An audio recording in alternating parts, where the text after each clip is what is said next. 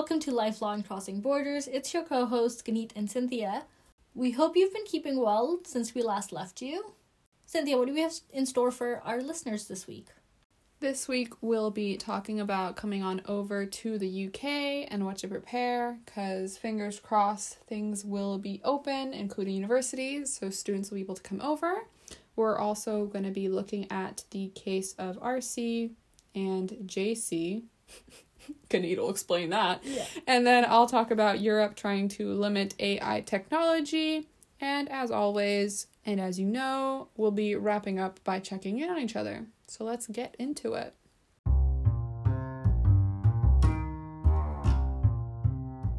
From me to you. Because we lived through it and now we get to share it. So if you're coming over to the UK, or maybe you're already in the UK, you know this. The date to know and the date to look out for is June 21st. It is the day when restrictions are all going to be lifted, hopefully, fingers crossed. And with restrictions lifted, that means we'll be able to go back to school next year. And we thought we would give you guys a little insight as to what it means to come over to the UK and what you need to prepare, you are going to be looking to getting your visa sorted out. And I'm going to hand this over to Ganeet because she really dealt with getting a visa. I didn't. So, how'd that go for you? Oh, you know, you got my call crying about it. I had an adventure. I thought it was worth sharing.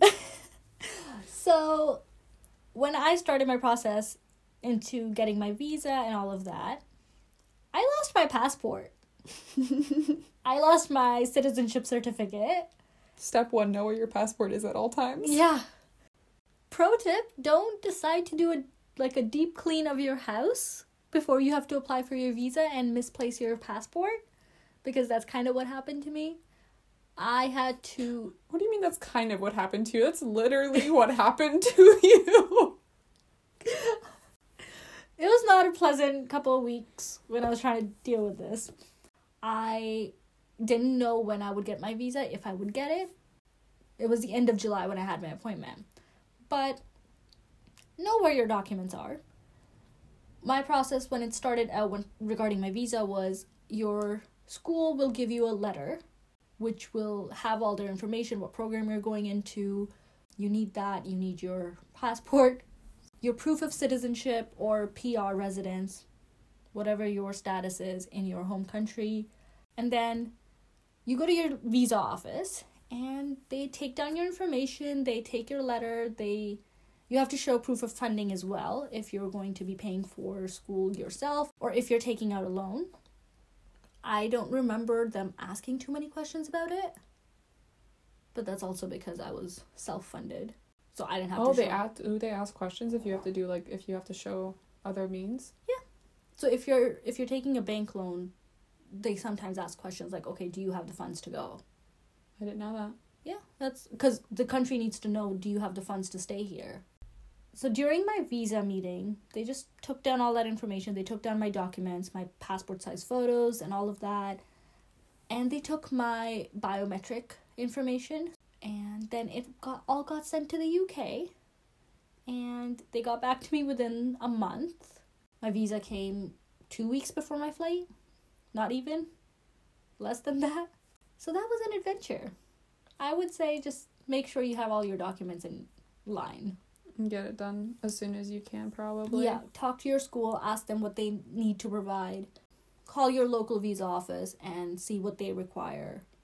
Bug them, email them, whatever needs to be done. Do it.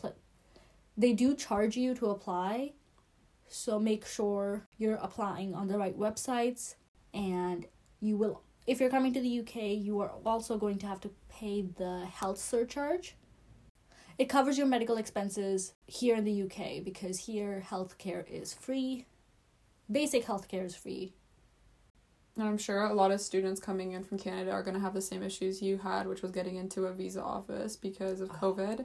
And they're all closed probably right now because I know Ontario has the stay at home order. Mm-hmm. So that may be an issue. Yeah. But you had to call into the visa office, didn't you? I had to call into the visa office to get an appointment. Actually, the appointment was from their website. I was able to secure an appointment. Then the address that they have listed on their website, that building burned down a month before I went. So they had moved offices. So I had to like run down like three blocks to figure out where this building was in Toronto. And then this guy wouldn't let me go upstairs because he's like, You don't have an appointment. And I'm like, Excuse me, sir, I have an appointment. And I was ready to cry my way into that office. I was so ready for that. But I was able to call the office and they were able to buzz me upstairs. Okay, so you've got your visa, and I know on your visa you also get a work permit in it. Yeah, so you'll be applying for the tier 4 visa. It's a student visa. Within that, you get to work for 20 hours while you're in term. When you're not in term, you get to work 40 hours. And when you arrive in the UK, you get a BRP card. You usually either collect it from your school, which is something I would highly advise you do. It's a lot easier. Or you can collect it from your local post office. I didn't want to figure that out. So I just went with the school option. That BRP card is pretty much like your ID card. And also, your BRP card may or may not include your national insurance number, which is something you need if you're working in the UK. For Canadians, it's kind of like your SIN number. Look into that when you get all your information. If you don't have a national insurance number on your card, contact the government and apply for one. It makes things a lot easier. Well, you can't work without one. No, Get the national insurance number as soon as you can. It's really easy. You apply online and you hear back within a couple of weeks. yeah. Usually there's no issue with it. And from working, I would jump right into sorting out your financials. So, be that student loans or getting a student line of credit from a bank. I went with student loans because I love getting loans, all the loans. Um, I don't even want to know what my loans sit at right now.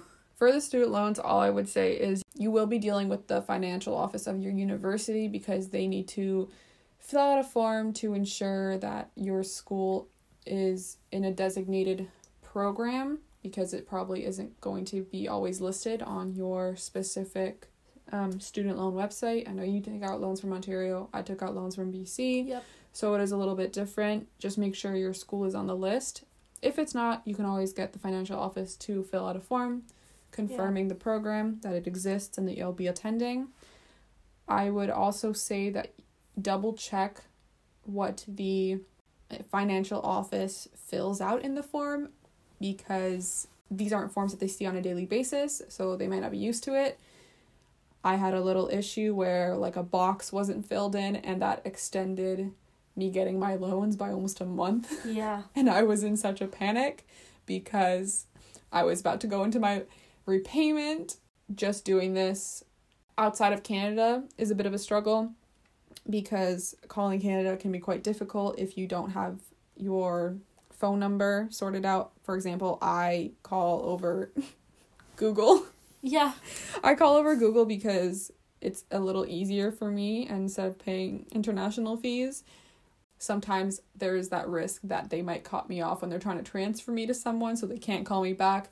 So I would say sort out your student loans if you're getting student loans before you leave because it it's really annoying calling Canada from abroad.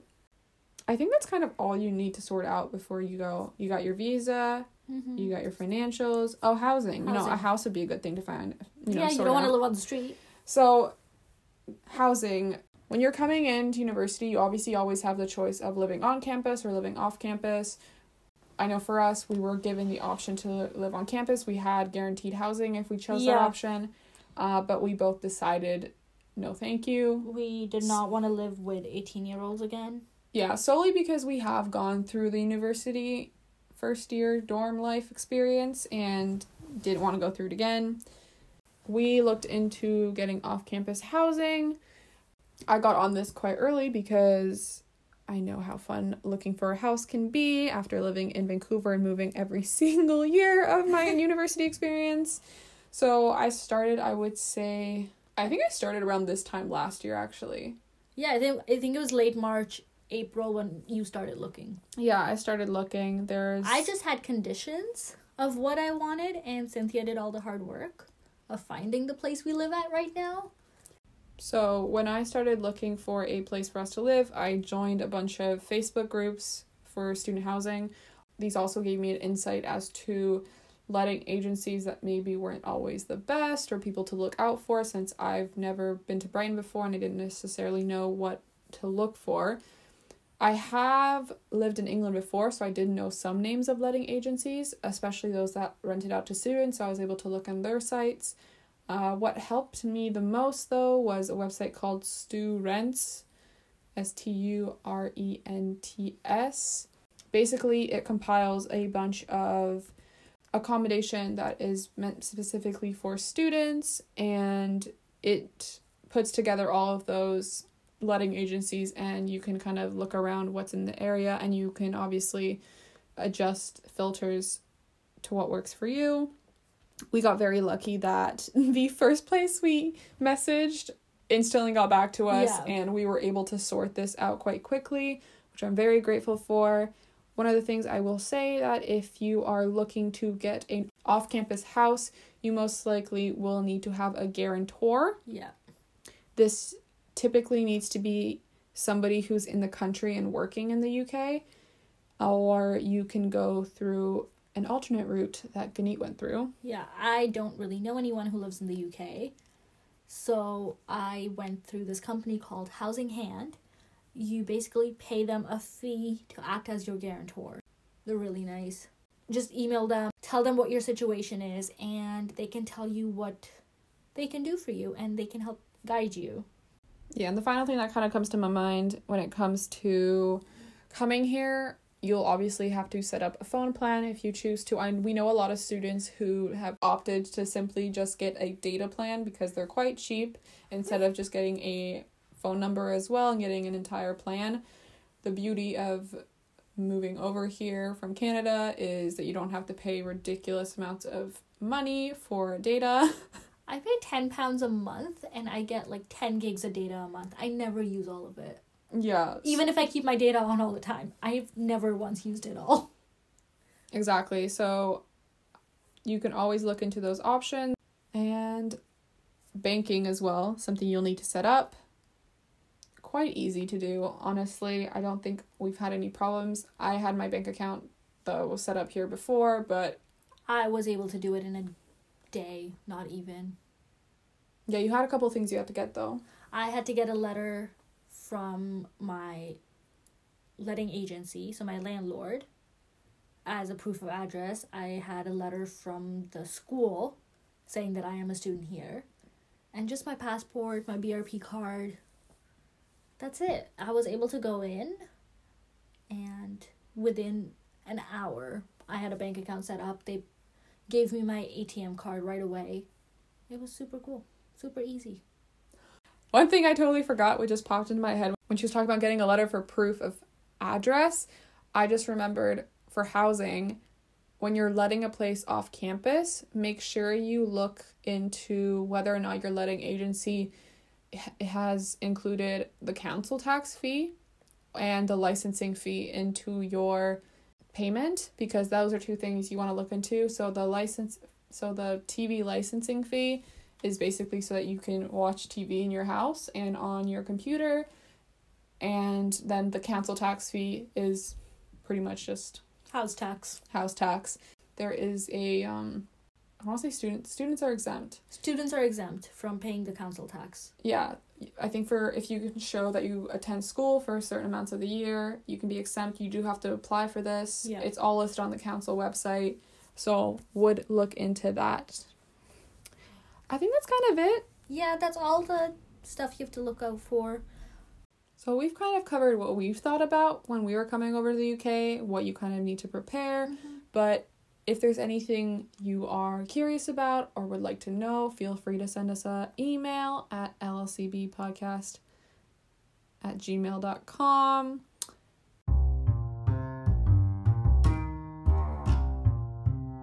Cases shaping our system. This is how we guide you through it. Talk me through RC and JC. Okay, so I stumbled upon this case as I was reading this article which talked about all the cases that have gone unappreciated in the legal world because of the COVID pandemic, and COVID has completely overshadowed every other news. So, in this case, a Cambridge educated solicitor received a £400,000 payout as a part of her divorce. And it just caught my eye because that's a big amount. It's not a typical amount, is it? No, it's not. And as I read more about it, basically in family law, when you're looking at divorce, House of Lords has established in previous cases such as Miller and Miller and in McFarlane and McFarlane that there are three strands to guide a court in dividing assets following divorce, which are needs, compensation, and sharing. Most of the time, needs and sharing have become the cornerstones of the law when it comes to the financial remedies, and compensation has just kind of taken a back seat. And this is where RC and JC kind of flipped it, where compensation became one of the bigger aspects in deciding how the financial assets would be divided in this divorce. So this four hundred thousand does not include any other assets like houses Oh, or no, stuff. No, no. She walked away with 54% in total, which, when in light, when you look at it from what I've read in the news and in the different articles, is a lot closer to the, what the husband proposed initially. for him to get. For him to give her, it's 54% is closer to that number than it is than what she wanted. What did she want? It was not specified because this was a very this was a closed case. It wasn't published. One of the reasons why she was able to get that is because so this compensation is to compensate her for the that loss of time. But wasn't it her decision to quit? It was her decision to quit, but she also didn't realize that she would get divorced one day. But that's the thing. Justice Moor has also made it very clear that this this case does set, precedent in one way, where if you're asking for the compensation, you can present this argument, but you have to be very careful. You have to make sure that you show that the person genuinely gave up something that would become something big, you know? She was a trainee and her husband was a associate when they met. And before she left, she had made enough connections and like set her foundation enough for her career that it would have been on that traje- on that trajectory. But you can't hundred percent say that she like she would have been successful. What factors in this case were they looking at? They were looking at the fact that if she had not left her job to take care of the kids, she would have had this career. But how do they know that? They don't because it's a closed case, they don't necessarily provide the evidence that they presented. Fair enough. but Justice Moor looked at the precedents and like how compensation has been described, and in the past, I think it was in Miller and in the Miller case and the McFarlane case where compensation was debated, and Lady Hale described compensation as applying where one party has sustained a relationship generated economic disadvantage and the other having benefited from the circumstances giving rise to that disadvantage. So she left her career to take care of the kids, so the husband didn't have to worry about all of that. So that's where compensation comes in. He benefited from her staying home, but she was at kind of a dis- disadvantage when it came to her career. I'm just wondering so many people will be keen to use this argument. Oh, definitely. So I'm just wondering because they said be careful with how you use it. So like what facts have to be present for another case going forward to be successful? So this is right from the article, which was written by Richard Kershaw, who is a partner at Hunters Law LLP. He stated that this judgment comes with a warning that cases where there has been a relationship generated at disadvantage, there has to be an exceptional reasoning for compensation, and that litigants should think long and hard before they launch this claim. So this case sets up exceptional cases where there is a right to compensation, which can be that there's a strong evidence to support the existence of the relationship generated disadvantage resulting from the wife giving up an established career for the benefit of the family. There have to be sufficient assets to do more than meet the party's needs. the fruits of the husband's career are not so great that the wife's needs or sharing reward uh, sharing the award will put her in a better financial position than she would have been had her career continued. It's a very what if situation. Yeah, it's always going to be based on the facts. That, Yeah. that I fully understand. And I, it has to be that way. Otherwise, Yeah. like I said, everyone's going to want to try to use this argument. Mm-hmm. So they have to establish it. I mean, fair enough. Because I'm thinking if this was me and I gave up my career for someone and I was doing well in my career and I went through university, I did a Yeah. paralegal course, I did law school. A lot of my time and effort went into that. And for if I have an established career and I just gave it all away for like you know to raise my family, okay, cool. But then I got divorced. Yeah, fair enough. I'd be pissed. Yeah, well, like also we don't know what circumstances they're getting divorced under. So you don't know if it's just differences or if he did something or she did something. I'm not sure. Do you think that's important? I would take that into consideration. That I see. That's where I like. I feel like personal biases would come in though. If like let's say, oh, he did something to initiate he's the reason for the divorce. what- But that's the thing, judges can't look at that. Judges have to step back and be like, Well, we're not looking as to the reasoning of your door divorce, right? You just want to get divorced? Okay, let's look at what's fair and just for you both to get they can't look at like who started or what got the divorce. Like judges need to yeah, no, step back and be unbiased. They can't Yeah. look to the reasoning of it Yeah, unless it's like something absolutely unjust. But if it's simple like honestly, I I also I'm very confident in saying this that I will never give up my career for anyone. I have worked too hard for it. I am very sorry to I totally my future respect, family. I'm I sorry. totally respect people who do that. I fully Yeah. understand. Fair enough. If you want to choose, and that's my other thing though. If you want to choose though your family over your Mm-hmm. career, you have made that choice. you give up your career and you make that choice thinking this is going to be your rest of your life that this is my happily ever after you don't envision it ending you think this is this is it this is where my time and effort is going when that ends in divorce then you're like oh wow i gave up all of this then you do want it back But surely, she could just go get a job as a solicitor. yes but she would have to start she probably is going to i wouldn't just sit That's what I'm saying. So sh- technically, she'll be fine, and she would probably still get her career. Yeah, but she'd still have to start at the same point that she left off at. She wouldn't be able to just walk in and be a partner somewhere where she would be if she had continued working, if she hadn't given up her career. No. But also, I'm curious how long they were married for because how long was like this disadvantage then? Yeah. If it was two it wasn't years, clarified. or it's five years because that to me would make a difference i feel if it had been okay let's say 15 years down the line fair enough but if Mm-hmm. It's two well, years they have they that's have two different kids. They have two kids together. you can have kids quickly yeah, but like I want to say there has to be like they have to be have to have been married for more than 5 at least. I think so. That to me would be actually a big factor i And- think in the judgment Yeah. which i don't know if you were able to read or not I wasn't able to read all of that because I couldn't find it. One thing that was highlighted in the article that I was reading was that Justice Moor came to the figure of £400,000 as the appropriate compensation to be paid in addition to the half share of assets that she's getting. And he commented that this would be portrayed as an additional 100,000 pounds per annum for the likely remainder of the husband's likely time at the firm.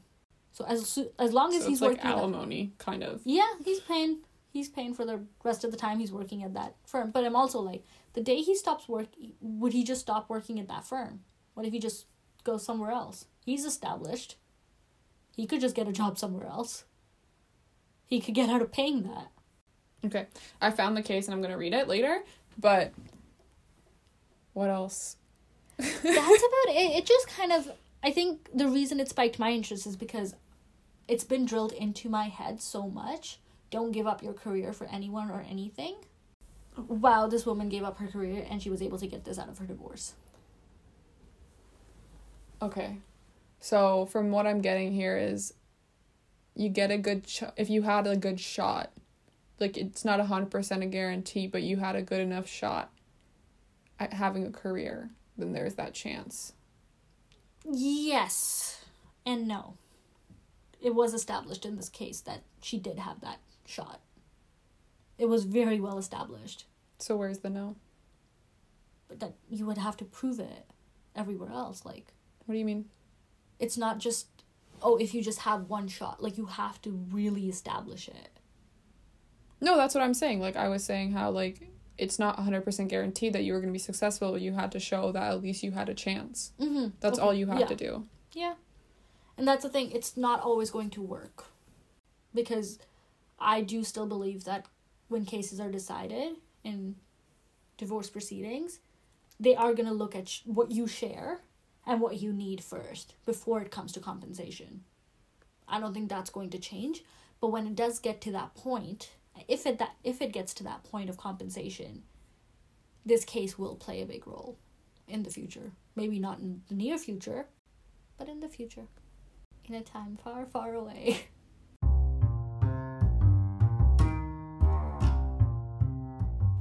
Are you commercially aware? Well, we're definitely one step closer. Do you want to talk to us about how Europe is limiting AI technology? I don't know. Do I? do I want to? You tell me. well, you you have the choice. If You don't- asked the question. if you don't want to, we can just sit here in silence, add some music, just gloss over to the next one. Okay, sounds good. All right. I'll be talking about Europe trying to limit AI technology. There was a white paper, which is essentially a report released by the European Commission last year about artificial intelligence on how they want to handle the situation. Essentially, they're looking to distinguish between high and low risk AI systems, and they want to implement some rules about these high risk AI systems. High risk systems would be face recognition software that is used for surveillance, or systems using algorithms that may manipulate human behavior, opinions, or decisions. They're also looking at systems that are used for indiscriminate surveillance, some of these examples of systems could be those that evaluate credit worthiness, that look at individual risk assessment for crime predicting algorithms. So essentially, systems that we use kind of on a daily basis. This sounds very much like Black Mirror to me. See, reading this, I was thinking very much iRobot. And I'll tell you why. Because this whole idea about limiting A- AI technology, they have this whole idea that in order for us to really use AI technology, we have to trust AI technology. Well, yeah. But in the sense of trustworthiness and like we do we really trust these machines to do everything for us?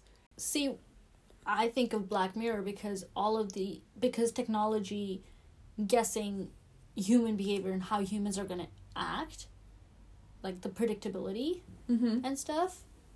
That's literally the basis of any technology based Black Mirror episode. This proposal for these systems it's going to be a balancing act between obviously the dangers of AI and all the benefits we have. Mm-hmm.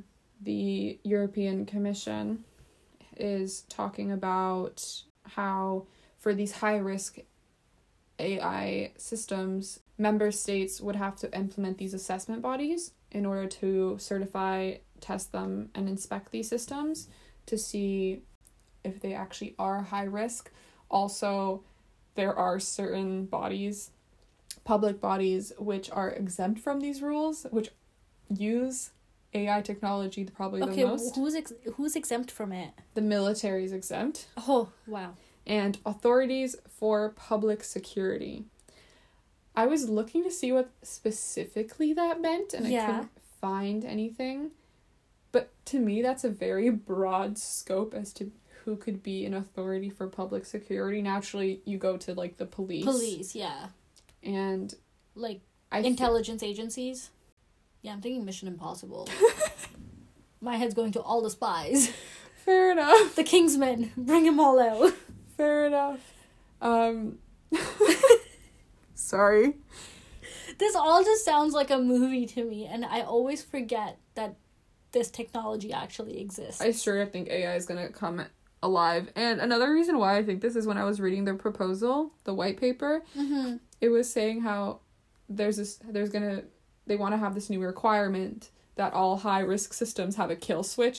Anything with a kill switch belongs in either a James Bond movie or a Mission Impossible movie. But the fact that you need a kill switch in the first place, should that not raise enough questions to be like, mm, maybe we shouldn't be doing this. Maybe we shouldn't be implementing this type of system. I know there's tons of benefits to AI. Yeah, there's a lot. But I kill switch. also this another requirement that they're looking at is ensuring that all AI systems have human oversight, which made me think what AI system at this current moment does not have human oversight? Yeah. Like one of the basic things I think of when I think of AI is Tesla's auto drive feature. Yes, that was something that actually came up. Because yes, you can put your car, your Tesla on auto drive, but you're still sitting behind the wheel. Auto I would drive? never pay extra for that feature because I like driving. Why do you want to sit in a car if you don't want to drive it? For me, auto drive it just freaks me out because you're putting that you're you're trusting an yeah. AI to completely exactly. It can malfunction. You. Exactly, There's... and it's on the road, and I've always ha- been told cars are a killing machine something goes wrong, you make a mistake behind the wheel, you could kill someone. What if there is that accident, that 1% that something slips up or Exactly. malfunction? Mhm. There's I think that's where I draw the line with AI is like this is for me taking it a little too far. You brought up like credit score companies. And I came across a tweet a couple days ago which just kind of stuck with me. It's like how can a credit score how can an artificial intelligence calculate my trustworthiness to own a house to be able to pay back certain things when you do- don't know me?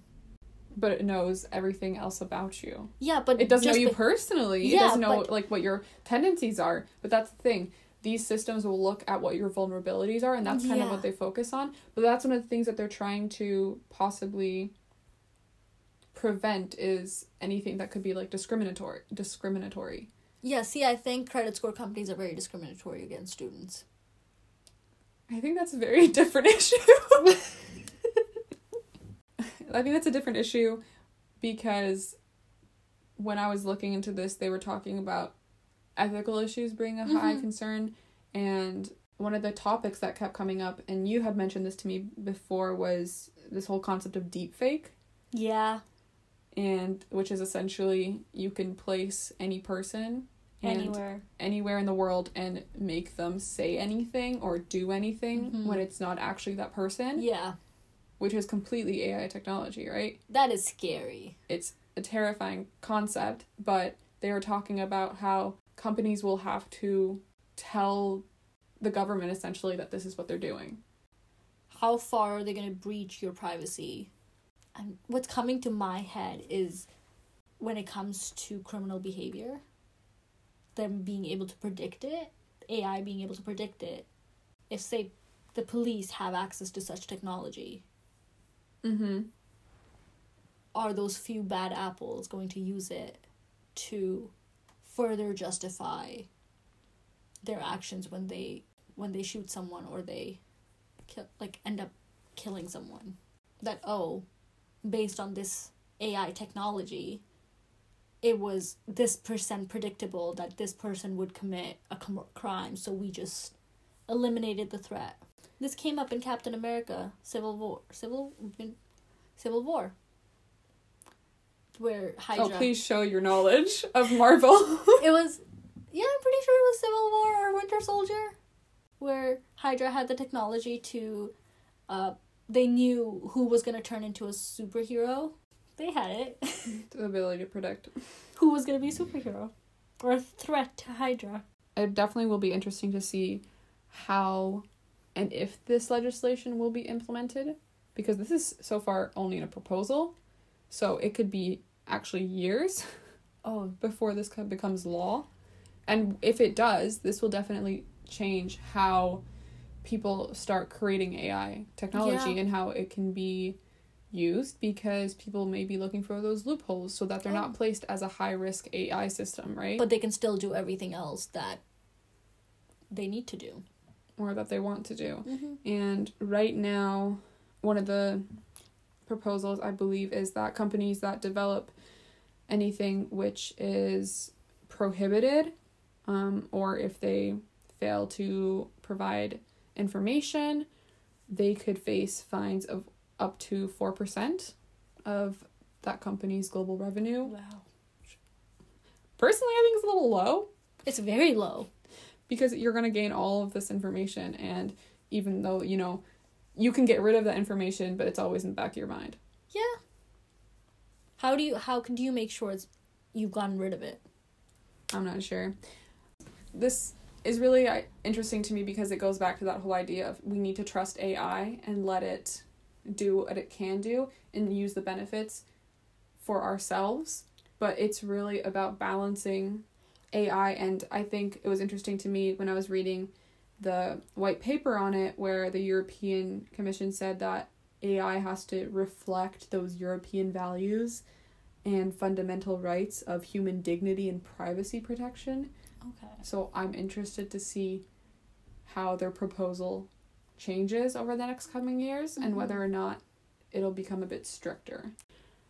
This is really interesting. I just for me it's crazy that this all relies on trust. Trusting technology. But how can I yeah, how can you trust technology?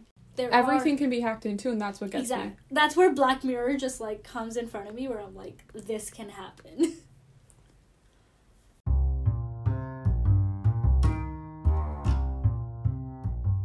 How are you doing? But really, How you doing? how are you doing? I'm okay. I'm good. Classic response.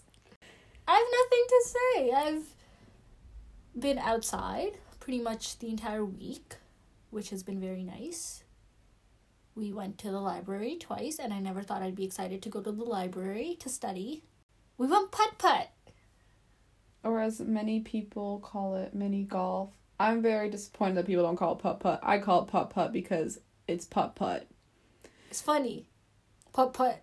It's really fun. I highly recommend if you ever get the chance to go putt putting. I'm really bad at it. But for the first time playing What it, I was you really say good. you're bad at it? Everyone that we were playing with, I was the last. every time I was just the last person. I scored the lowest. Well, actually, you scored scored the most. That's how you lose. I'm just bad, okay? Hand-eye coordination is not what it used to be, folks. It never was there. It still isn't there. I did get one hole in one. When everyone else str- struggled on that hole, I was really happy. I got a hole in one on that hole. Not in that one. yes, I did. Not in that one. You got it on Yeah. a different one. No, it was that one.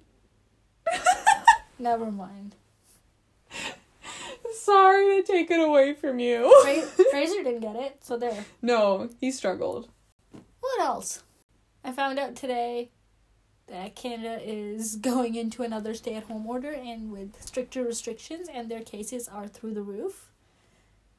Which means I will probably not be able to go home for the summer at all. That sucks. Yeah, I'm not excited. I miss my dog. But on a brighter note, we were able to go out finally on Thursday for dinner, Yeah. which was really good as the restaurants outdoors are open, following restrictions as always cuz we're good goody two shoes. We've been patient. I think we just don't want to break the rules cuz like we don't want to ruin the party for everyone. yeah. We've been good. We also want to be able to like go out and do stuff. And we want to be safe while we're doing it. I don't think either one of us wants to get sick. Not on my agenda of things to do. No. I think overall this has been a good week. I got a surprise box post. I got a surprise post the other day. My sister sent me chocolate and that made me really happy. So I know she's going to listen to this. So thanks again. I haven't had it. I'm sure I'll have it by the time you hear this and I'm sure it's going to be really really good. And that's just kind of where I'm at with my life right now is I'm just very grateful for the very small things. but it's good. Yeah. I think this has just been a very chill week for the both of us, so we don't really have much that we've been, I guess, thinking about or pondering. This week just has been a very calm and relaxing week, and I did have a really good find, which I'm very proud of. We went to this old antique shop. I think that's what you would call it. It was basically a thrift store for your entire house. It has just a bunch of secondhand goods of everything you may possibly need slash don't actually need in your house. It's one of my new favorite stores, I think, in Brighton. It's just filled with loads and loads of random things. Yeah. I found a housewarming present for one of my friends that I've been showing off to everyone except for him because of obvious reasons. I want it to be a surprise. And I'm just really excited. It's, it's a very unique present and it's very well fitted for the person that it's for. Do you want to say what it is? Or you're just No. gonna leave everyone Because I suspended? don't know. I don't know if he's gonna listen to it. So Thanks for mentioning it. I'm sure everyone loves that. the day I give it to him or tell him what it is, I will tell everyone what it is. I, I, I don't know if he listens to this or not. You better be. Otherwise, he's not getting the present. Anyway, I think we're just rambling on at this point because we've just been very relaxed this week and things have been good and we're keeping on track. We start classes again next week for only a week, so that'll be just kind of a nice refresher before our exams start. But on that note, I guess I just want to say thanks for sticking around for yet another episode. We hope this has been fun for you. Because it's been fun for us. Cynthia hates when I say stuff like this. Oh my gosh. No, not at all. Just so if to me it's so cringy. But if it floats your boat, it floats your boat, guys. Honestly, I just hope you're getting interesting stuff that you think you can talk about with other people or stuff that you maybe didn't come across the news that kind of was interesting to you because honestly when I was trying to find a news story the past week, I didn't really find too much that int- interested me until the last 48 hours where I found that AI story. So you never know what's going to come around the corner tomorrow. Yeah. I found the case yesterday. Exactly. So, on that note, if you want to get in touch with us, as always, with any comments, questions, concerns, feel free to reach out to us at our email, llcbpodcast at gmail.com. Side note, we're still figuring out the Instagram. I know. Details to be released soon. We'll figure it out eventually. Yeah. So, till next time. Bye, guys. Bye.